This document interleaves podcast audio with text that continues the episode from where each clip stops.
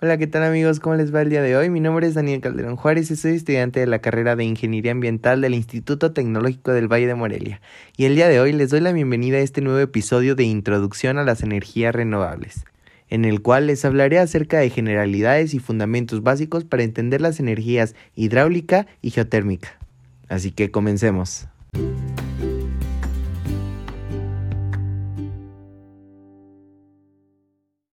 ¿Alguna vez te has preguntado por qué las cosas, las personas y las actividades cambian a través del tiempo? ¿Por qué hoy en día podemos disfrutar de cosas que hace años no se podía? Algo tan simple como un dispositivo móvil, un auto, comida enlatada, hasta una cama. Pues bien, todo esto es gracias al desarrollo humano, que día con día lucha con satisfacer las necesidades de la humanidad de una manera más fácil, cómoda y accesible. Esto mediante la explotación tecnológica, entendiendo como tecnología cualquier conjunto de instrumentos, métodos, técnicas, procesos, etc., que son diseñados para resolver un problema, incluso para facilitar las actividades humanas. Dicho desarrollo está impulsado por la creciente poblacional, es decir, a mayor población existe la necesidad de aumentar el desarrollo para facilitar la satisfacción de las necesidades humanas de toda la población. Y sabemos además que la energía es la base fundamental de absolutamente todo. Y es aquella base fundamental para propiciar el desarrollo humano. Actualmente la humanidad se encuentra en un crecimiento exponencial de la población, aumentando con ella las necesidades de los recursos para satisfacer todas las necesidades que éste demanda. Si bien sabemos que la energía está ligada al desarrollo, que el desarrollo está ligado al crecimiento poblacional, es de suponerse que las necesidades energéticas se vuelven cada vez más grandes conforme al crecimiento poblacional, resultando en la búsqueda de alternativas para la satisfacción de las necesidades humanas sin comprometer la propia satisfacción de las necesidades de las generaciones futuras. Y esto puede lograrse mediante la implementación de tecnologías que aprovechen las energías renovables que nos ofrece la naturaleza. Y si recuerdan que en mi primer episodio también les hablé de las energías renovables, pero en específico de la eólica y de la bioenergía. En esta ocasión me voy a enfocar en hablarles sobre generalidades de la energía geotérmica y de la energía hidráulica.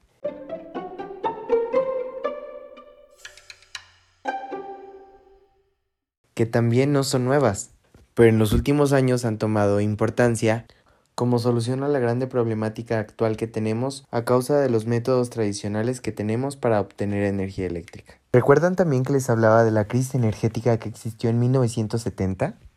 Pues ¿qué creen? También fue pie para la investigación y aplicación de la explotación de estas dos energías, que desde hace siglos también habían sido descubiertas y utilizadas con aplicaciones no eléctricas más bien con aplicaciones energéticas en el área mecánica y en el área térmica. Entonces, ¿qué es la energía hidráulica? Bueno, pues es la energía obtenida a través de la energía cinética del movimiento de las masas de agua y de la energía potencial que posee el agua que se encuentra a cierta altura. Y a que no me van a creer de dónde viene.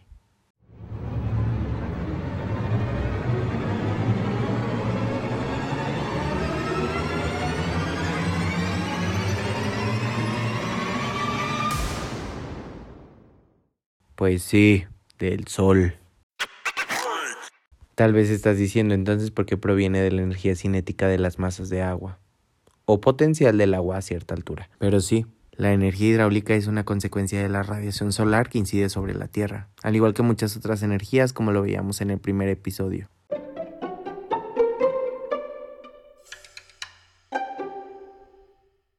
¿Y por qué la radiación solar? Bueno, pues esta es la que da pie al inicio del ciclo hidrológico.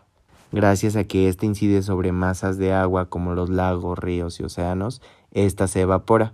Se transporta por las corrientes de circulación en la atmósfera, hasta que ocurre el proceso de precipitación, en donde el vapor de agua regresa nuevamente a la superficie de la Tierra en forma de lluvia o nieve, logrando que el agua, con la altura que tiene, obtenga energía potencial y cinética al momento de fluir, como lo son los ríos. Esta energía se aprovecha mediante una central hidráulica, que es una instalación tecnológica capaz de transformar la energía potencial y cinética en energía mecánica, que a través de turbinas, posteriormente transformada en eléctrica.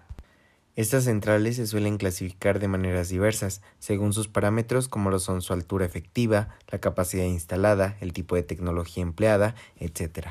De estas, las que más destacan son su capacidad instalada y por su configuración de operación.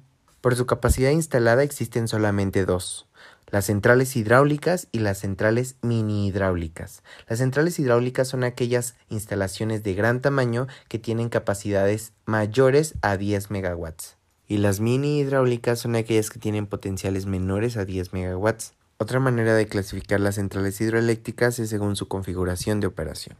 Entre ellas se encuentran las centrales de agua fluyente, que son las centrales que toman parte del caudal del río y lo desvían de su cauce natural, dirigiéndolo hacia la turbina que obtiene la energía mecánica y esta a su vez hacia el convertidor que obtiene la energía eléctrica.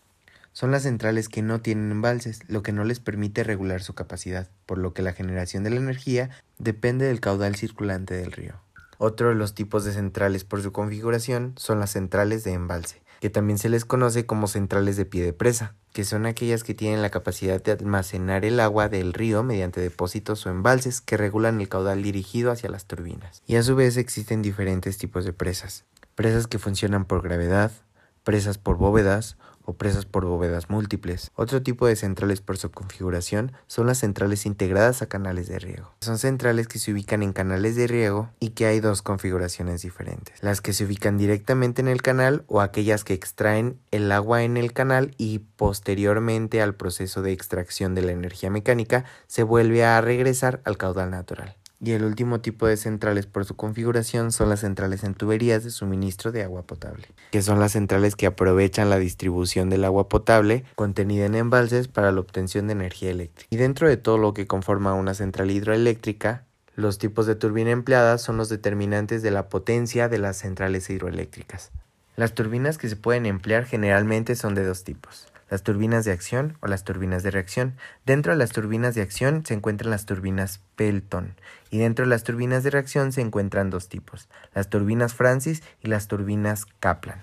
Y la diferencia de las de acción y reacción es que las turbinas de acción aprovechan la presión dinámica debida a la velocidad del agua en el momento de accionar la turbina, y las turbinas de reacción aprovechan además del movimiento la presión estática. El desarrollo de las tecnologías que aprovechan la energía hidráulica ha sido amplio tanto que en la actualidad la energía hidráulica constituye casi el 16% de la energía total producida y utilizada en todo el mundo.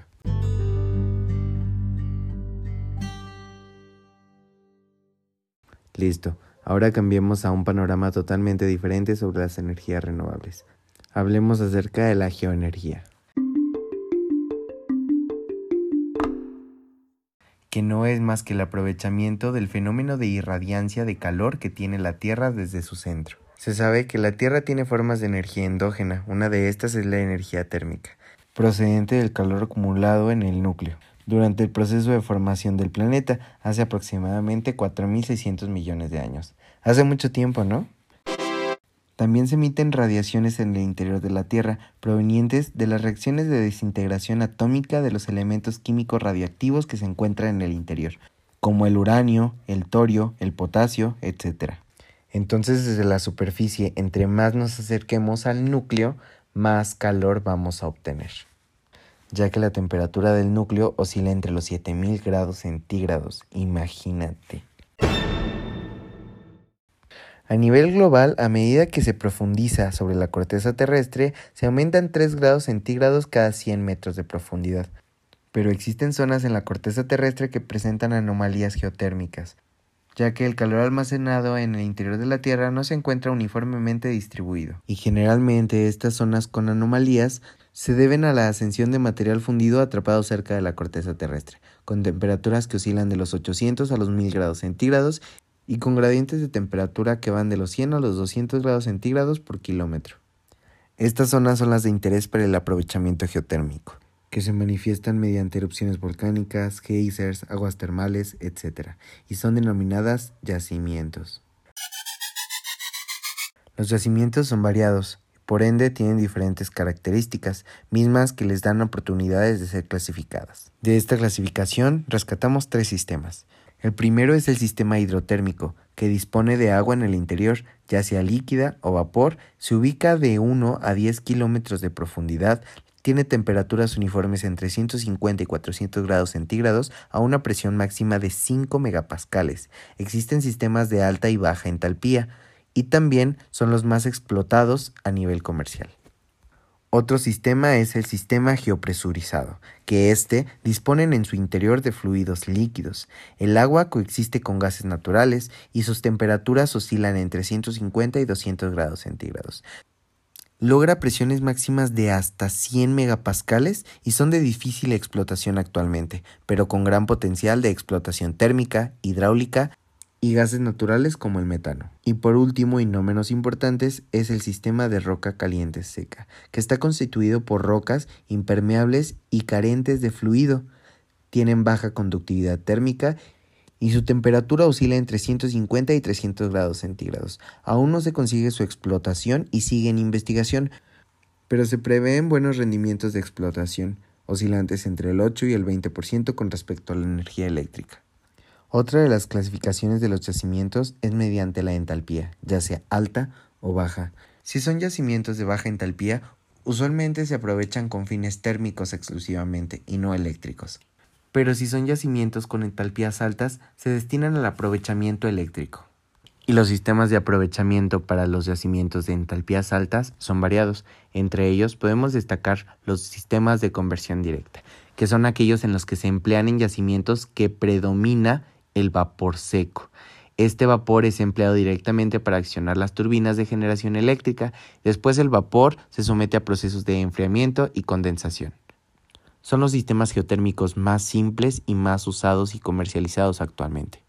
Otro de los sistemas de aprovechamiento son los sistemas de expansión súbita de una etapa, empleados en yacimientos con predominancia de agua líquida. En estos sistemas se expansiona el fluido en el ascenso a la superficie por recipientes de expansión, que evaporan el agua y mediante un separador de fases se dirige el vapor a la turbina. Otro sistema de aprovechamiento es el sistema de expansión súbita de dos etapas, que básicamente es similar al de una etapa, pero aquí se aplica en yacimientos con predominancia de agua líquida, con pocas impurezas y mejoran el rendimiento de los sistemas antes mencionados, mediante la aplicación de dos etapas de expansión y dos cuerpos en la turbina. Como último sistema de aprovechamiento tenemos el sistema de ciclo binario, que se emplea en yacimientos con predominancia de agua líquida y pueden emplearse en entalpías medias. Emplean un segundo fluido de trabajo con un punto de ebullición inferior al del agua, como los de isopentano, freón, isobutano, etc., los cuales se evaporan y se usan para accionar las turbinas. Todos estos sistemas de aprovechamiento tienen algo en común, que consta de tuberías y bombas, torres de enfriamiento, turbinas y generadores, y evapores y condensadores, todo como un mismo sistema trabajando en conjunto para lograr la generación eléctrica a través de la energía geotérmica. Y por fin les puedo decir que esta energía geotérmica no depende de la energía del sol. Bueno amigos, pues falta mucho por descubrir, falta mucho por indagar y mucho por aplicar. Pero podemos destacar que el aprovechamiento de las energías renovables sí nos presentó un panorama alternativo para generar y garantizar un desarrollo sustentable en el presente desarrollo de la humanidad. Y les agradezco nuevamente por su atención prestada y les mando un cordial saludo, un fuerte abrazo y hasta la próxima.